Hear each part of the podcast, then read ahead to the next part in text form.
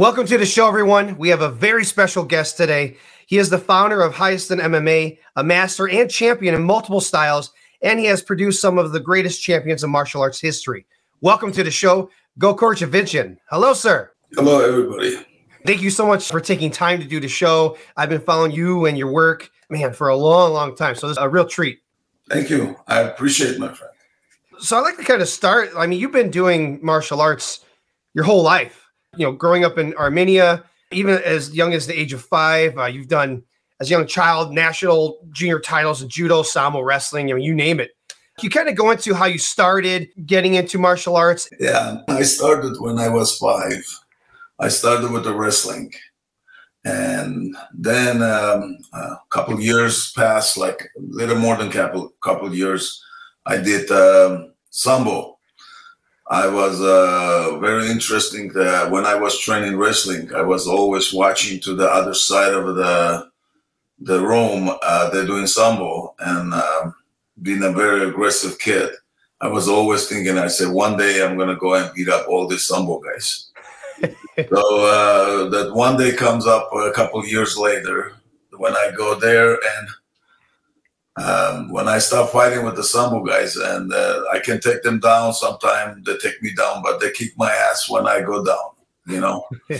So then I thought, okay, the wrestling is great for takedowns, but for the ground fighting, I have to learn more. So that's my second step of sport. I entered sambo. That time, we don't have no judo in Armenia, only wrestling and sambo. So then after that, couple years of doing sambo, also I do the wrestling and sambo, compete at both competitions and stuff like that. But then we have a judo first demonstration comes, and it was the Kosen Judo. What the Kosen Judo was a jiu-jitsu, Brazilian Jiu-Jitsu today. The Brazilian, you know the history, the Brazilian Jiu-Jitsu has come from Japan. It's not Brazilian. It's basically Kosen Judo and then goes to Gracies Judo and then changed to Brazilian Judo. I don't know what's going to change the next couple of years. But anyway, yeah. The beginning is the Kosen Judo. So if some people don't know about it, so go read in internet and you will find out the Jiu-Jitsu today. It's Kosen Judo. It's nothing else. But anyway. Go back to me on there. So we started the Kosen Judo, and most of 75% was in the ground.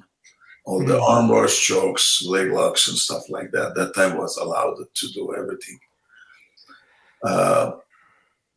So I kind of start having fun with it, but was not that much interest in Armenia, the Kosen Judo, because sambo more aggressive and more dynamic, and Kosen Judo was so slow and, you know, just boring to watch and stuff like that, that the people was not really like it that much that time. Oh, okay. But in the future, people start to understand a little better and start liking it anyway. So just that's what I started with, you know. Wow, interesting. And that's the other thing I loved about you, your teachings, even your fight career. I own a grappling school in Illinois. We're Olympus Grappling Arts. I started off Olympus Brazilian Jiu-Jitsu, but over the years, especially 2014 when I opened up, I'm like, man, I've learned 0 leg locks. I've learned 0 takedowns. And it's a problem. And I really saw a problem when I see all the different schools at the competitions. Nobody had any of these as well, not even a defense for them. And that's when I kind of happened upon you and my good friend Vlad Kulikov, just combining these, learning the takedowns, the leg locks. So can you kind of go into, like, because you do have focus on everything, being cross-training, including takedowns, leg locks. Can you go into how important it is to cross-train? Yes. For me, I always tell my students, the jiu-jitsu, Brazilian jiu-jitsu is a very beautiful sport, just not complete. A lot of people after ties is very much complete. It's good for the fight and everything, but it's not true. None of the sport alone is complete. You know, you take the judo is not complete. Sambo is not complete. So why we have MMA? So the MMA basically, it's they come up as a complete sport.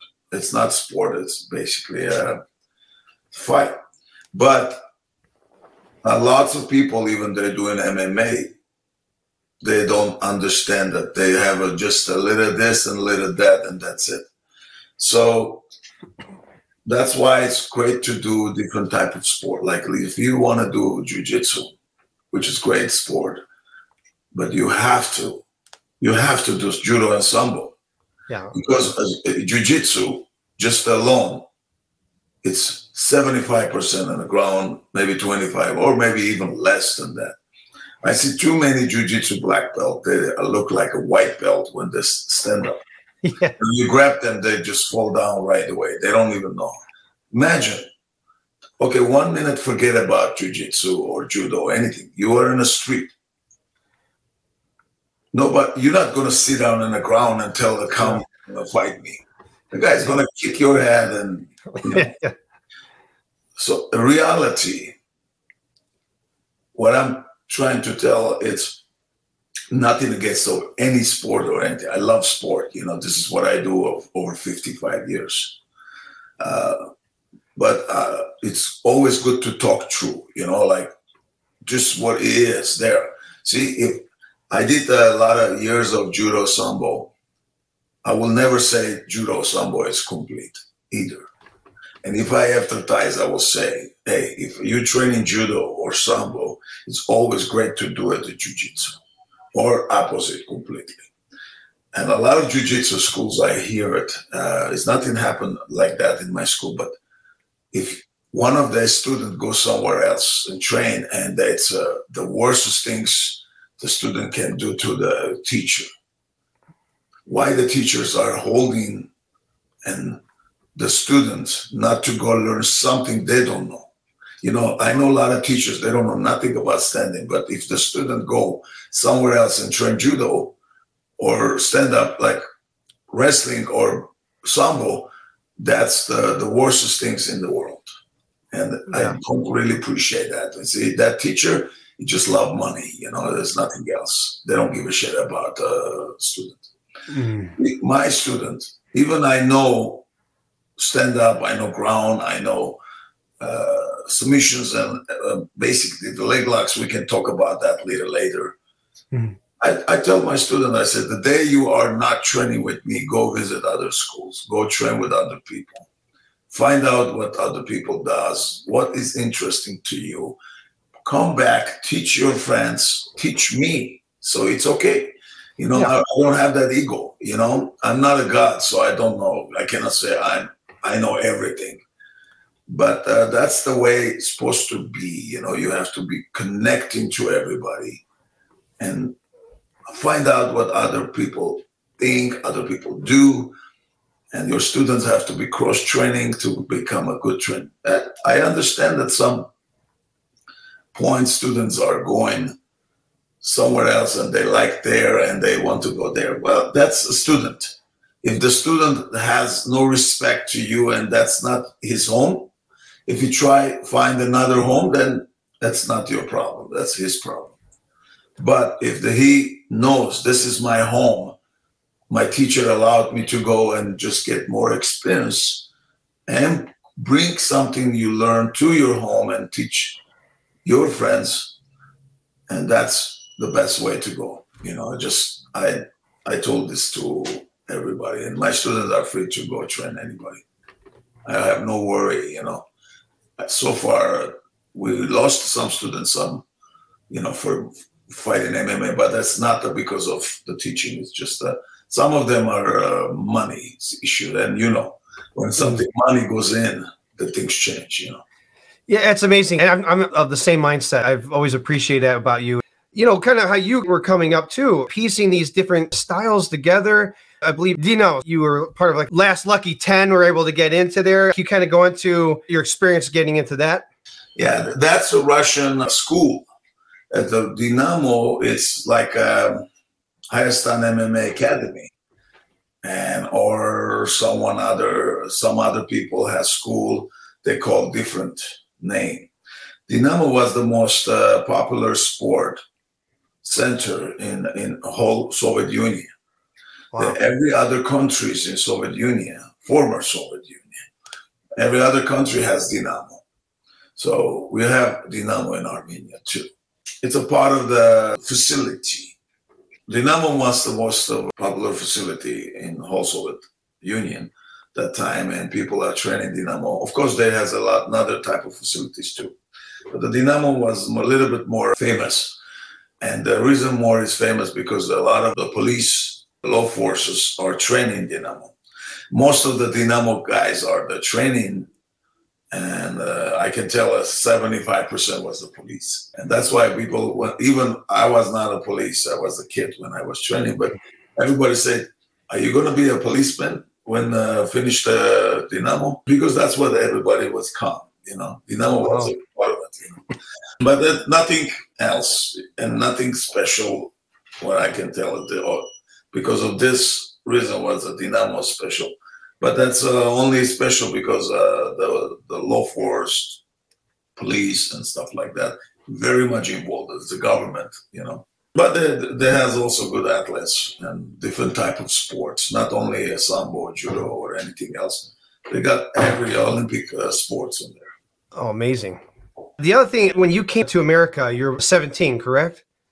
Almost 17. Almost 17. Yeah, 16 and a half, just over there. So once you came over here, continuing your journey in martial arts, you met the now late and great Gene LeBell. You go into some things with Gene LeBell, catch wrestling and things like that. 1979, I come to America for the World Cup. It's like a U.S. Open. Mm. And they... Normally they have US Open, but that day was they call it a World Cup and stuff like that. I don't know. I don't remember exactly, but I can say it's the US Open. So the US Open that time it was almost like a world championship. So people coming from all over the world, and it's sometimes I can say it's even better than world championship because when you go to world championship, it's each country and each weight division they just only choose one person to go. But in this type of tournament, if you have a five best guys out there fight to each other to see who's going, all five of them are coming, you know? Yeah. So if you have a one strong guy, now you have five from each country. So if the world championship, you have 30 guys in your weight division, there was 150 people in your weight division, you know? Yeah. So that's what I always say is, you know, certain points are stronger than world, you know? But this competition was in Colorado Springs Olympic Training Center. So I come and compete there. I represented Soviet Union and I took first place. And in my weight division, it was 66 kilogram. I wasn't very small that time. And I meet Gene over there. I don't know what he was doing. Normally, I never see him go in any judo competition, you know. But somehow he was there or they invited there. I didn't speak even a word of English that time. So they invite me to work with the national team and they give me certification. So I give a kind of seminar with speaking Russian that time. My Russian was very good that time. And somebody will translate it to me. Long story short, they give me certification. Then I meet Gene and we talk a little bit, but I didn't know who he is. You know, he knows I am the champion of this weight division. He just talked to me, said things. When I go home, and I always tell them my parents, I say, but there's a funny guy was there and talking to me in funny ways. And I didn't understand what he's talking. You know, Gene, he's always joking around. But at that time, I don't know him. I don't understand it. When I think about to come to America, when I went to the counselor in Moscow, they say, why you want to go to America? I said, well, I see a lot more opportunity for me as a sport than Armenia. Armenia was a small country and has not too much money, not too much of nothing.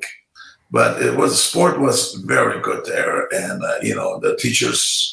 They're on top of your head and whatever you do, it's there and stuff like that. There's no question on that. It was a Soviet type of sport, you know, and Soviet Union sport has always been one of the best, you know, because you become a good athlete, but you don't know what is next. You know, you never know. So I kind of thought maybe it would be a big opportunity for me to come to America. So that diploma helped me actually when I went to the consulate. I said, why do you want to go to America? I said, well, you know, I just want to find myself going forward. He said, what you do in a sport? Well, you been in America? Yes, and just come back. And I show my medal. I show I come a first place and this and that. It was very interesting anyway. So, yeah. So that's what makes me come to America very quicker than anybody else waiting 10 years. You know? And I'm glad. I love America. It's 43 years I'm here already. And most of my life now I pass here is 17 years I spent time. Out of 17, you minus 10 because you was kid, children, you don't know what's going on. So 7 years what I just really remember of anything in there, you know. Wow, amazing journey. Yeah, and man, like undefeated basically in your competition stance set, you as an athlete alone. I know, you know, there's importance of training, there's importance of, you know, being conditioned and all that, but, you know, your skill set, but also I believe very strong mindset. You go into the mindset of it because it feels it's not cookie cutter. Like if I teach you this curriculum, you have to bring that as a person yourself. I love that mindset you have. Can you go into that a little bit for competition? For me, I always teach my students, I tell them, and I do it. I never go to competition to fight. I always go to competition to win. That's my mindset. A lot of people say, are you going to compete in the competition? Are you going to compete? I said, no, I'm going to win.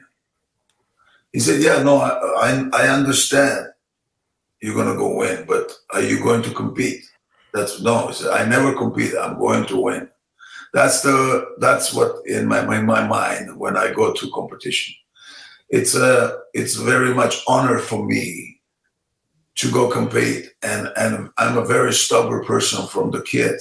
My competition is kind of it's like my blood, it's like my life, you know. Mm-hmm. And it's if I'm not ready, I will never go compete. I go compete only when I'm ready. And a lot of people say, "Oh, there is a competition next month. You want to go?" I said, "No."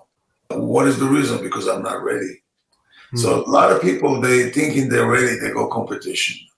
The reason why I don't lose my competition because of I've always been ready. You know, mm-hmm. I don't jump in and say, okay, now good opportunity, let me go and fight. No, if I am ready, I go to win. That's the only my mind. And I try to teach my student that too. When you're a beginner, that's a different story. You can go any competition you want and as much as you want, ready or not ready, because you are collecting knowledge. You know, each time you compete, then you get experience and you're learning more. But when you are already very good and you don't need the experience that much. Still, you need all the time, but not that much as you're a beginner, then I would suggest, I tell every fighters up there that listen to the show, just always be ready before you go in competition. If you're not ready, even you are 90% ready, don't go. So that's what I can. But today, MMA and other competitions are very limited, and the people, they really want to go fight. Sometimes they take a last-minute fight, stuff like that. But even the last-minute fight, if you think you're going to go get it, you have to train, even you don't have a tournament. So you have to be ready all the time. So somebody called you and said, hey, next week we got fight in UFC and this division, and this is your dream. You're not going to go over there without preparing. So this is why you don't lose your opportunity, you know, just train all the time. Yeah, just train all the time. And it could be, that feeling could be different from person to person, how they know they're ready and things like that, right? There's not like... Like, how would you know you were ready to compete? Oh, well, you know, I know my training, and I train, like I say, I was 5 years old when I started. Yeah. And you imagine, I'm more than a doctor on this sport. You know, I just know exactly what my body needed, what I needed, what type of training I needed, what type of competition I'm going to do it, because I did 5 different sports, you know, and, you know, nobody in this world and this planet did anything what I can do. So I did wrestling, I did judo, I did sambo, I did jiu-jitsu, I did grappling, I did MMA.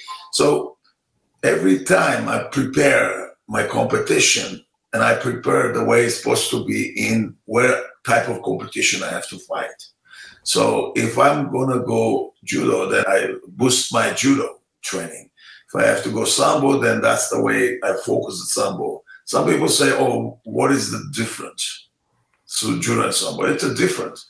If there is the rules different, there is a difference, you know? Yes, maybe techniques looks like the same. Look at the jiu-jitsu.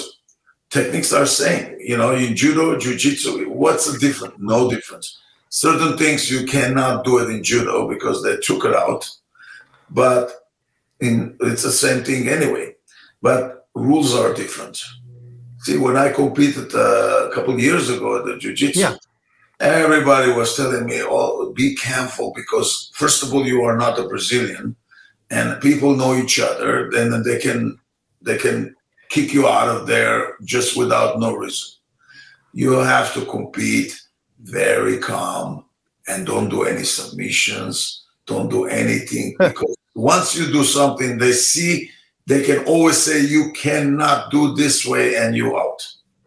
And that's why I don't want to surprise anybody. I don't want to just make everybody think, oh, look at Gokor, how beautiful he's fighting, now look at this and that. No, for me, every time, I don't like show off. Every time if I fight, I fight for a win. Doesn't matter. I fight big time. I show off or not show off, but anything else I do just to win. So that competition, I was a little nervous of don't do anything outside of the rules. And I just keep the rules. And at a certain point, I can choke the guy. But I just thought, I say, if I choke this way and his neck, it's in the floor, and if I squeeze his body, they're going to say, okay, that's like a neck lock. And maybe they kick me out. I say, hey, you know what, I better hold it and do nothing. You know, I win anyway. So anyway, so what I'm trying to tell you is every sport is different if it has different rules. And that's the way you have to prepare whatever you're going to go. If you're going to go MMA, then prepare your MMA. But a lot of people, they go into MMA, they train in jiu-jitsu, or judo, or anything. And that's not going to help you. You have to do grappling without the gi and no T-shirt either. Yeah. Some people grappling with the T-shirt and then go to the MMA, grappling somebody without T-shirt. And that's a big difference, big difference. You prepare MMA, you're doing your grappling, grapple with your gloves on and no T-shirt. And your friend or partner have no T-shirt also. You have to understand your body sweat, his body sweat. So when you fight, that's what really you have to feel, you know. So some people I see, they're training grappling with the T-shirt and no hand, no gloves on. It's I don't know. It's no help there. Well, it's like train how you're going to fight, right? Like exactly. It's so true. Especially, you know, I get people with the school, they say, hey, I want to come in for self-defense, and others want to do sport. And a lot of schools do heavily promote sport, or even officers come in, they're learning sports. Like you got to train how you're going to use this in the real world. It makes so much sense. Can you also with Hayastan MMA, just real quick, because that's what Hayastan MMA is all about is you have all this good cross-training, well-rounded fighters. First off, Hayastan, can you just, that alone, tell what people that is? Because they may not even know what that means. Hayastan, it's Armenia. We all say, it's, where are you from? I said, from Armenia. But if you're Armenian, I'm Armenian, we talk to each other in Armenian language, we say, where are you from? I'm from Hayastan. So the difference, the reason why I didn't put international ways to say Armenia, because in my school and my affiliate schools especially my affiliate schools, I have no Armenian at all. People are from Europe, all over the United States, East Coast, everywhere. We have affiliation schools. And, you know, some people have leagues around it. You can always check my website, and it's always there. All the affiliation schools, they train with me a lot. So it's a great thing to follow it. If you live close by, go and train with them. So learn a little system where I'm teaching them. But the main important things is I try to put it on the name of the Hayastan, so it doesn't sound like Armenia. Oh, okay. It sounds like a name. And then it's the most important things to the other nationality that training, other affiliation training. So now the Hayastan, it's not a meaning of Armenia, it's a name of the school, name of the style. Even there, I went to go to Armenia, and they have different names on the school, but I have a lot of affiliation schools. They call it Hayastan MMA Academy. They are not thinking this is the Armenian MMA Academy. They're thinking this is the name already. It's like it comes a name, you know? Yeah. That's the meaning of the Armenian, you know, something. I mean, that, and you opened that in 1991, correct? Yeah, yeah. I can open as a Gokor Chivichyan. Mm. I can open a GC Academy, whatever. I can do a lot of things. But I want to, my goal was, and I know a lot of my students are growing, and my goal was that I put it the Hayastan MMA Academy. The reason why, because every one of my students, when they grow, open school, there will be big opportunities. So everybody will be Hayastan MMA Academy, Hayastan MMA Academy. So everybody's going to feel comfortable because they are Armenian too. If they are not Armenian still, it's a name of the school. They open up. I have a lot of them. They are not Armenian, but they're affiliated. There's over 100 people. Wow. But that's different is if my school and my place, the students they're coming up and open the schools. So they will not going to feel put the name of the Hayastan because that's what them or their parents come from, you know? Got it. Okay. So this is why my goal that I put it at Hayastan represented my country, represented the style where I learn, and also give the students opportunity to grow bigger and with the name, you know. So this is all was my mind when I put the Hayastan MMA Academy. Amazing. And yeah, even the approach to training, like some people can feel aimless because there is so much to learn. It is a lifetime thing to do. Why do you think that is? Like when people approach the training, what's a good tip maybe to get people to just stay guided on this is how you get good at this technique instead of being like technique crazy? I tell you, in my experience of many years of teaching, I see students get better, number one, to listen to the teacher, number one. Number two, to trust the teacher. See, if you are as a student and you don't trust your teacher, just don't train over there, just leave. You know, you have to have a lot of trust to your teacher. You know, when your teacher say, the milk is black, you have to believe it because your teacher say that. Yeah. If you are that type of student, then you're going to be great. So that's the number one things. You have to trust your teacher. If your teacher teach you a technique, you're going to say, nah, you know, I see better than this and someone doing this. Or being a bad apple in the school and always complain about it. Or this and that. So I always say that, guys, I have over 500 students in my academy alone. And over maybe 20,000 in the whole worldwide, the Hayastan system training. So I tell everyone, I say, guys, if you don't trust me, leave. I don't care. I don't care your money, you know. But you being a bad apple on the school and start talking to other people and your feeling, and instead of you all alone, you're gonna brainwash the other people too. Mm.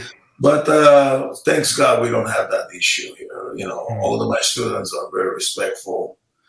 And when I go to school, every one of them, they line up to hug me and everything, which just makes me feel good. You know, then I'm doing something for them, then they have respect, you know. And a lot of people say, oh, some of your students, they're scared from you. I said, what they have to scared from me? You know, I don't like that word, you know, people scared from me. I don't like that. good, and when I'm going to competition, if my opponent's scared from me, that's good. Yeah. I don't care that. But my student cannot be scared from me. You know, they have to respect me the way I respect him. You know, there is no such a thing. The students comes and ask question, and you say, you know what, I cannot answer your question right now. I'm busy right now. Even you're not busy. There's no such a thing in my school. I'm very strict when I'm teaching. I tell them this is what I want. This is what I have to be. But outside of the teaching, I'm a very, very good friend of every one of them. Doesn't matter if they're 20 years old, 16 years old, or 30, 40, 50, or 100, whatever. But I'm always with them as a friend. I give them advice about not only sport, about the life, about everything. I even know if they have a trouble with some other people, if they're going to go see each other, they're going to fight, I go with them. Because I don't go to beat the other person. I just go there to make them peace. A lot of things I do outside of the sport, you know. Mm-hmm. Because this is why I'm like a dad. I'm like a big brother. I'm a teacher. I'm everything for them. And, you know, it's some teachers that just teach the hour, and that when they look in the time, oh, it's time, I have to leave. Yeah. But there's no such a thing like that in my school. We are not doing of course, we need the money because we have expenses, but we are not doing for money that much as a lot of other people doing. It's just business, time off, that's it. When I finish my teaching, I'm telling, okay, you guys have half an hour more extra. Just stay, train, or do whatever, physical, whatever you want. And just because I want my student to be good. Yeah, at the end of the day, that is what carries over and is the most important thing. I always love your mindset on things. And also, you being not just a competitor, but an amazing coach. You trained some of the best fighters ever. Karo Parisyan, Manny Gamburyan, Neil Melanson, and going to Ronda Rousey, because she definitely changed the face of women's MMA. It went from something you didn't really see to that's the main card events. And what was it like training Ronda? And what was she like when she's like, hey, I want to embark on this MMA journey here? You know, if you have a Netflix, Ronda has a Netflix documentary. If some of you didn't see it, go see it. That will give you a lot of ideas. That documentary started 2009 or 2010. But the Ronda was not even a fighter. The Ronda was not even thinking about to fight. But she was kind of starting thinking about maybe to do it and ask her mom. But that time she was a training kind of type of MMA with me in gym. And she was thinking about to go and do an MMA that time. And then what happened is, then one day she come and talked to me, said, Sensei, I want to do MMA. But she was so great athlete as a judo, and she become a junior world champion. And she was a third in Olympic, and she can be a first gold. And even not that time, the next time, I really don't want her to do an MMA. I just told Ronda, I said, this is not a good idea. You know, you're a great athlete. Just going to win the Olympic. Then maybe you can do whatever you want after it. Anyway, so she just wanted to do MMA. And then we start training MMA. She started with me. She was 10 years old. Her mom and me, we trained together in the national team together. And we know each other from there. And she was always, when we go competitions, I win in all the time. And she said, when I have a daughter or a man or a boy, they come in and training with you, nobody else. But they live in the distance, are very far from where I was and where they live. I think she started training when she was very young, like 5, 6. Linky, one of my very, very good friends, with national team with me, we are the one team together. And then after 10, she started coming to us and training with all my guys. Many, many years have passed, training. She became a world champion. She became a national champion, US Open champion, Olympic medalist and everything. So she was training with me. because she also got to train in a national team in judo in Colorado State there. So we help her basically. A lot of people thinking Ronda's doing judo only, but they forgot about they're doing. Ronda was doing Hayastan system completely.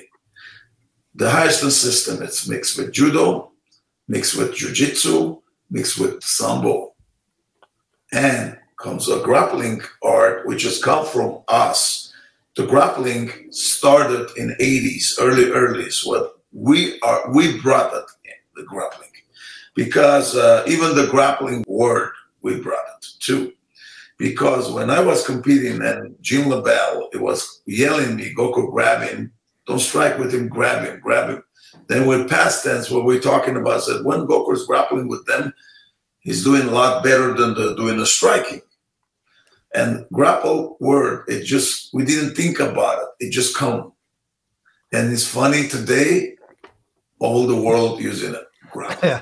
Yeah. And even the time when I was training with jiu-jitsu guys, with the Machados, with the Gracies, so we always meet each other and exchange techniques, and you know, we're very good friends. The time when I always tell them, so let's grapple with them without the gi. And a lot of people, they're telling me, no, jiu-jitsu, it's with gi, and this is like, have to be gi, it's a respectful, and this and that. So just, and then when I say, let's do the leg locks, oh, no. No, leg locks are not allowed at all. Every time I go to any jiu-jitsu school, three things they tell me not to do it.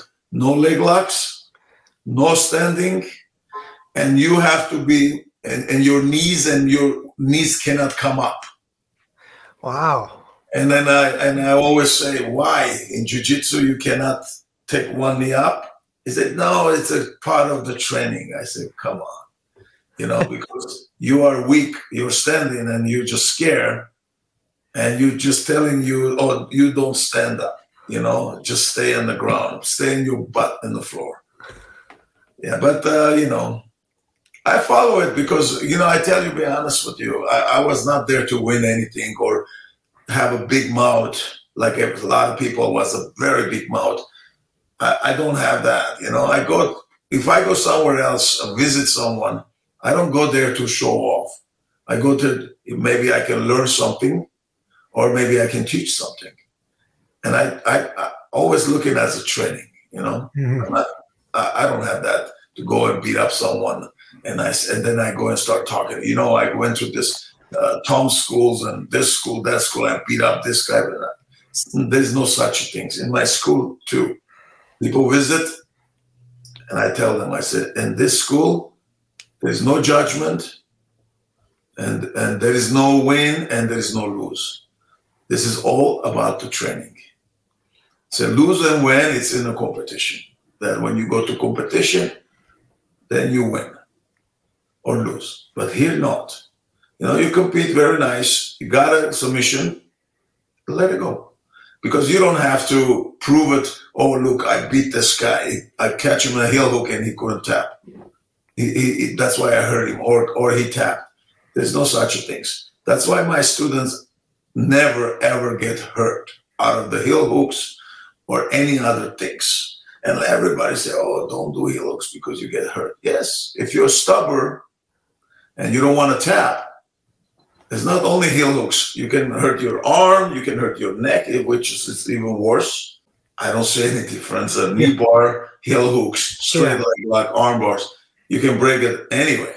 As long as if you are stubborn and you're stupid and not to tap. You know, but that's the way we always teach to our student to understand that when you're training, it's not a fight. It's just be nice, think, be smarter, relax. Only use your strengths when a time comes to use it. The rest of the time, it's all technique. You know, and that's another reason why I love your style of training is so well-rounded. You know, like the biggest thing I hear back from people with judo sambo is, oh, compare that to when we're on the ground with jiu-jitsu, man, I'm hurting for like a whole week because of the break falls and everything. But I mean, the more you train, the better your break fall and things like that. You got any tips for people, whether it's from takedowns, feeling super sore and kind of They take three steps back because they're worried about feeling sore. Tips for training and improving upon their stand-up? First of all, it's the people who doesn't know how to fall. If you don't know how to fall, don't train your standing at all.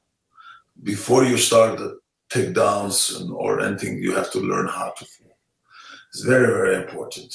You're going to have extra mat, like thicker mats and stuff like that. So you learn your falling, then you learn your falling in regular mat, and then you learn how to handle all that, and then you start learning how to take down people. But the takedown, it's the same like a ground. You have to do the drill, a lot of drills. You know, I see a lot of people doing takedowns. It's bullshit takedowns. You know, I just don't want to say, because there's a lot of people that create their own mind. Oh, I can take down this way. You know, takedowns are not a joke. You know, you can hurt yourself very easy if you're doing it wrong. You have to know how to breathe when you're taking someone down. It's very important. You don't have a breathing, then you're going to start getting tired. See, a lot of people, they hold the breath and they try, trying to do things, but they don't understand that in one time, two time, third time, they're done. They're tired. Yeah. Yeah. But they have to understand that if you really want to take someone down, you have to have a lot of air inside you to have a lot of power, and drop your air out of it when you're doing it, and you will never get tired. See, some people thinking, they're running hours and doing this in hours, they don't get tired. But why they get tired when they're in a competition for 3 minutes, 2 minutes? They get tired. This guy can run 2 hours nonstop, no problem. This guy can go mountain, no problem. This guy, whatever. 2-3 minutes fighting, tired. It's just because of the breathing. You know, people, then, you know, if you people watching, work on your breathing as more than your technique. You know, it's number one. Number two, if you love the technique, drill it. Don't just look at, say, I love this technique, I'm going to use it, but never drill it. It will never work. My teacher used to say, whatever your eyes see, you stay in your brain, then your brain has to give to your body. See, if you just see, you learn, it's still here. It's not here yet. Only time goes here when you start drilling, and it comes automatically. Your body recognizes it. When you fight, your body automatically recognizes, I have to do this. This is not working, the plan B, plan C, just go combination. So that's the only things, breathing and training the technique, not just see it and give it to your body. And then also you have to have your favors. So you cannot be favored like 30 technique your favors. No, there's no such a things. At least maybe 4 or 5 you have to have your favor. Then the rest of them are the combinations of any other things that comes up at that point, because real fight is not a choreography, it's not a movie, Yeah. It's real. It's things happens this way or that way, so you don't know. But you have to prepare everything. The training part is you have to look at your food, you have to look at your body, make sure your muscles are pretty much healthy. And but if you're not feeling healthy, you're not feeling, you cannot breathe good, or you get tired when you're training, that's the side of you going to work on. First, most important than anything else, it's your endurance. So you have to fix the endurance, then you have to fix your breathing, then you have to do your enough drilling, you have to have a favor, only 4 or 5 technique, not too much, and train a lot of that. And then you have to have always left and right side moves. You have to, if only right, people will know what you're doing.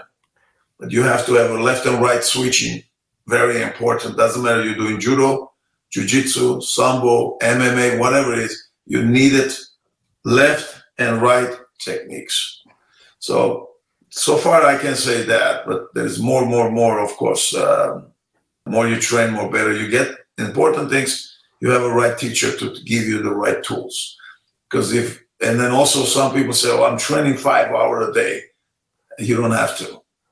You can train 1 hour, 1.5 hours a day. It's good enough, but you train correctly. If you're going to train 5 hours, half of the 5 hours, you're going to talk to someone, sitting and relaxing. And yes. That's not considered as training.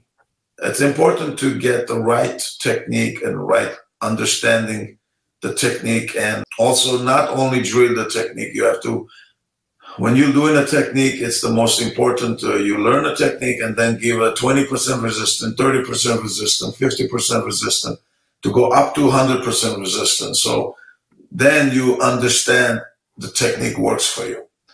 A lot of people watching at telephones and Facebook, Instagram, techniques is all over. Yeah. You look at all these techniques, guys, 80% of these techniques are only the demonstration techniques. They're not real techniques. They're not working. Think about what I'm telling you and look at the high-level grapplers on Abu Dhabi, whatever. Yeah. You look at any one of those guys that do those kind of moves. No. There's no such a thing. If you do it with a great grappler or those kind of fancy moves, you're going to lose your position. They're going to catch you and choke you out and put you in there sleeping. It's always nice to see it, but I tell you, 75% of those techniques are not working at all. Trust me, don't follow those techniques and think about you learning something.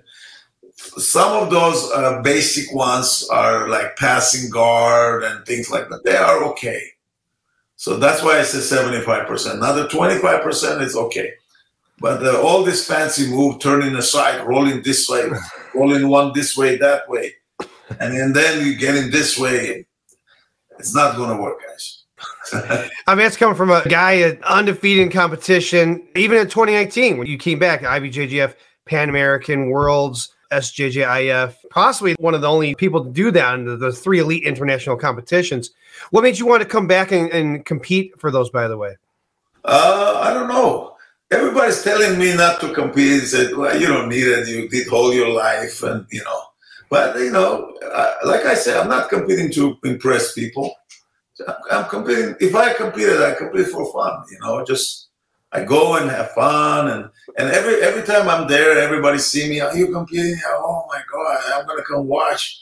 And all the guys are competing. They're gonna compete with me. They go, oh, you know. And then you know, the last competition, somebody was a champion in heavyweight. He lost the weight to come compete with me, which is very appreciable. But you know, but he said, I know I'm going to lose, but at least I can go and tell everybody I compete with Gokor. You know, some people thinking that way. Some people thinking, oh, I can beat you up. They're like the World Championship final when I was going to compete. Before it started, this guy come from Brazil. I don't want to mention the name. Okay. He was in the final with me. I was sitting like this, and he opened his gi, and he's showing his six packs like this, you know, like that. Walking like watching me in the side of the eye.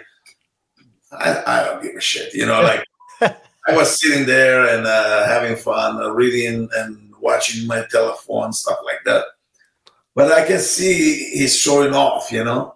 And then when I go walk to him and I say, hey, we're going to compete together. And he didn't even want to shake my hand. You know, I just give my hand and then he... like this. And I say, I will beat you up, my friend. That's, for sure. And then we'll go there. He's like a puppy, you know, like he couldn't do nothing. You know, I was holding him and I'm doing nothing. And he's looking at his coach and he said, I don't know what to do, you know. But anyway, it's not that. What I'm trying to tell her, it's not a, I'm telling you this, not just because I don't like people with the attitude, you know. Oh yeah, yeah. I go shake my opponent's hands. Why not? This is not a war. It's not, we're not going to kill each other, you know. Yeah. It's you have to respect to each other, you know. Yeah, respect. When I was a young boy, I didn't understand that. I have to be honest with you. When I was competing, I hold the leg locks, and I don't care who they are. I just break the leg, you know. And then that's the way it was, but. that time I didn't understand it. The people scared from me because they said, oh, if he goes to the submission, he's going to break it. So don't give him any submission. And what happens, as soon as I grab the submission, they tap. And I'm thinking, I say, I don't even halfway in, they tap it. And because of people start scaring, because if I get in, I'm going to break it. So sometimes they say, it's good, Gokor, because you don't have to have a hard time because people tap halfway. Yeah.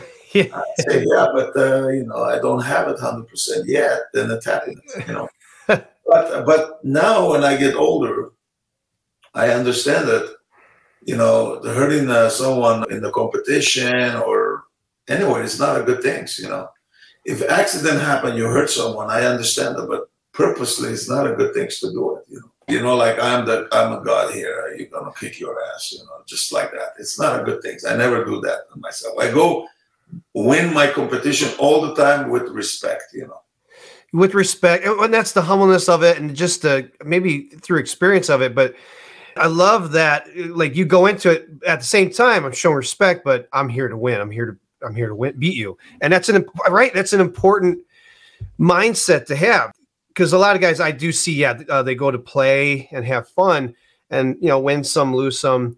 You know what else is fun? Winning. So the winning is always good. Yeah. No, if you lose, that means someone better than you are. And that's right. Mean you have to go and train a little bit more and understand more. And I learn from your mistake. My students say, Sensei, you never experienced of that. I say, you know what? When I was a young kid, I lose and win. And I learn from my lose. Mm. But when I start understanding, I was a strong kid and I start winning all the time. But I always have a feeling because even I win, I was not happy with my performance. Hey, I can do it even better than this, but I what happened to me? Things like that, but you have to take very seriously, Whatever you do, if you're doing the competition ways, you have to take it very seriously. Like this is what I was trying to tell you that when Ronda was training, it was very serious. Every time I throw her on the floor, she get up with a red face, crying, and every time she wants to beat you up. Like she don't like it when you throw her on the floor or play with her or whatever. She was very angry, and you know what? It's not. She's not angry to you. She's just angry herself for why she have to get thrown. Mm. And then the one we was talking about, Ronda, what I was trying to tell her, it's her system, her style. Yes, she trained judo with us, but it's a completely Hayastan system. The grappling, the system we have. We use that all the judo throws without the gi, like Karo Parisyan. You see it, how beautiful his throws is, yes? Oh, yeah. We even have a judo Olympic champion come. He couldn't do half of that throws. Wow. Why that? Because it's judo? No, it's a Hayastan system. Because we mix it, we know how to put together, we know how to throw it. Same thing Ronda, same thing Manny Gamburyan, his throws, same thing most of the guys. When the Frank Shamrock come to train with me, he doesn't know anything about leg locks. He started training with us many, many years. Wow. And then he go to the USC, start beating up everybody with the leg lock. Of course, he trained in Japan also. I'm sure he learned some there. But what I'm trying to tell you, a lot of people pass by my school, and a lot of fighters, a lot of UFC fighters. Maybe they don't want to mention my name because everybody want to be a king, Yeah. But that's I understand it. It's okay. It doesn't bother me because they are not really my student. They just pass by and learn something, and I cannot call them my students. But they did a good job, As long as they train the system we have and give them a little bit tip what we do and how we're gonna do, and this is the system. Every one of them, they start doing a good job. Like Oleg Taktarov. Oh yes, he's a great sportman. He come from Russia and train with us. He just always thinking he's a professional and this and that. But where he trained in Hayastan system, so. But every one of them are very nice people, always been in my place, and every one of them are respectful. And a lot of people that come as champions. I think we represented 24 guys in UFC. Nobody in this world doesn't represent two people. Wow. 24. So we got a lot of guys that train with us and fight in UFC. That's amazing. And kind of touch base real quick on that too of like losing, because that I always tell my guys, like, that's, you know, you got your main instructor and your other teacher is the losses and learning from the losses, or you lost position, whatever, or even like you said, competition, win, lose, and then you adjust and get better and better. Or I see like little kids classes and they don't ever experience any combative anything in real life, and then they couldn't get out of mounts and they're kind of teary-eyed a bit about it. An adult may cry less. They may be more upset or frustrated, but that's all a natural process. Can you go into, you know, how important it is? I mean, that's part of the process of growing. You know, a lot of schools are they're training differently, but in my school, because I own the place, it's 13,000 square feet, beautiful facility. And we have separated everything, even the ages we separated. See, coming to judo, coming to the grappling, it's all the ages are different. 5 to 8, they train together. 9 to 12, they train together. 13 and 16, they train together. You know, things like separated. The reason why separated, because every age that has his own understanding, better techniques. See, like 5 to 8, if you teach him a very high quality technique, they're not going to understand. They're not going to do it. So you have to give them only what they needed. You know, like that age, it's a small process, what they needed, and you have to give them that. Just most like a passing guard or mount present, just get the points. You have to explain about, you see, my system has, we have no points.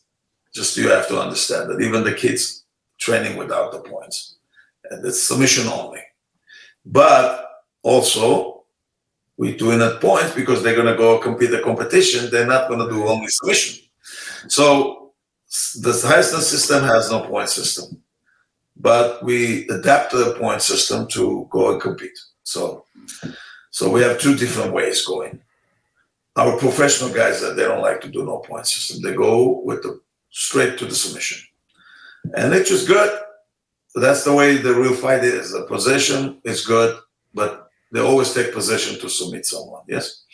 But the kids, they need the submission, but they need the submission is going to be a little less than the possession. Mm-hmm. So they have to learn something they age. And then when they grow 9 to 12, it's completely different type of training. Then different type of training after 13, and then different type of training when they get adults. So this is what our system is divided by ages in any sport. And this is why we have great school and doing everything, especially like judo. We've been 17 years in the number one in whole United States. I'm not talking about California, Los Angeles, or anything. I'm talking about United States. National. We took over, I don't know, over 35 gold the last many, many years of almost every year, 17 years. Wow. Only time we have a little breakdown and our judo goes a little bit down when this MMA come. Because all my best guys, they want to come an MMA fighter. No more judo. Let's do judo, but go fight MMA because there's the money there. Mm. That time I kind of started losing, breaking my team pieces because of this MMA come up. Oh. But, you know, what can you do? People, they do what they like to do. I don't put pressure to my student. I help them whatever they want to get helped. You know, it's too many things. Yeah, it's too many things. Well, as we're kind of wrapping up, I know you do lots of seminars. I'm going to be going to Kentucky. Hmm. And Bas Rutten that we're teaching, he's going to teach striking. I'm going to teach grappling. I think it's going to be a great seminar. Not only that, I got full of seminars every month, or sometimes 2 times a month. But if you check it to gokor.com and then it's upcoming seminars, it's all information is there in Europe or here or wherever I go. And this is already many years I'm doing the seminars, you know, over 30, 35 years. Busy man, that's for sure. Well, not only that, Tom, I do a lot of stuff. I teach my place. I got two boys. I have to take care of them. Wow. And, you know, they're older. My younger one, it's a basketball in the NBA. First Armenian wow. in the NBA. Wow. And my older one, he teach USC University, and he's a professor over there. But he's also teaching my place too, and also he has his own company, Elite, teaching the kids, you know, how to protect themselves from bullies and stuff like that. Oh, man! So he has a different type of programs he's on, you know. But I have to be on top of everybody, and to make sure everybody's doing a good job as of being a father, you know. Of course, once a dad, always a dad is what I say. That's it. That's it. Well, the greatest things. Well, as I kind of wrap up, you know, is there anything you have planned for the future? Obviously, more seminars, running school. I know you have a BJJ Fanatics, pretty recent release, which I picked up right away. Is there anything else coming up for the near future for you? Well, I'm having a new website. It's coming, and it's going to be a lot more simple and more easier. And it will be a very powerful website because it's going to be working with everything, with the Facebook, with the Instagram, everything. So it's going to be always there, and we're going to throw a lot of techniques and teaching people and give them a little bit extra understanding the system where we have.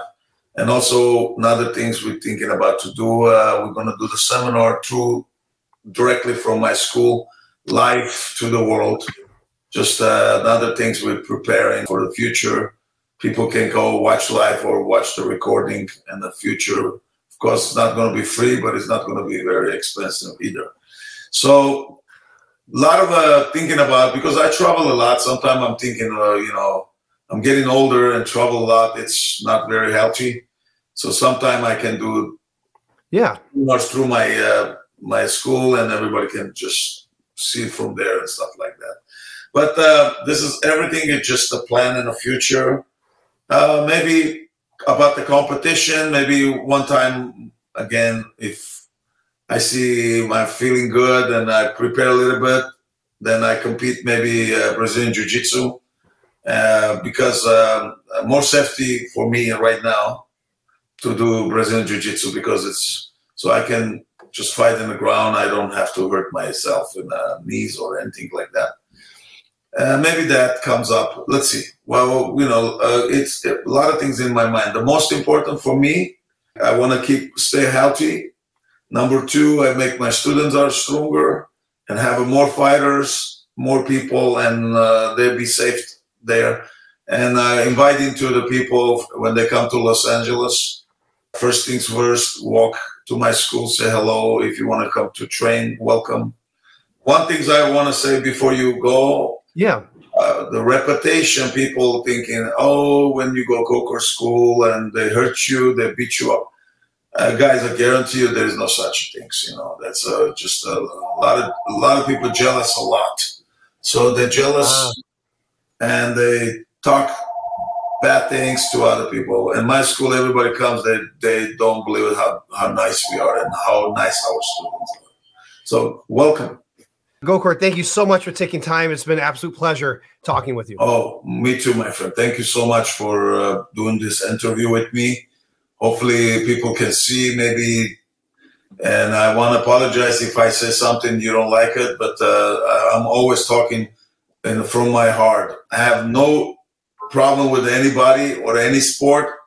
I always talk true. You know, if the truth is not good for someone, I'm sorry, it's your problem. Yeah. Exactly. That's exactly it. All right. Great meeting you, buddy. Me too, buddy. Take care, and I'll talk to you later, my friend. Thanks for listening, everyone. Hope you enjoyed this episode of the Warrior's Edge podcast. For more great talks and interviews on all things martial arts, be sure to follow us on your favorite podcast platforms. And if you're ever in our area, you're welcome to come in and train with us at our academy, Olympus Grappling Arts. Until the next one, keep listening and keep training.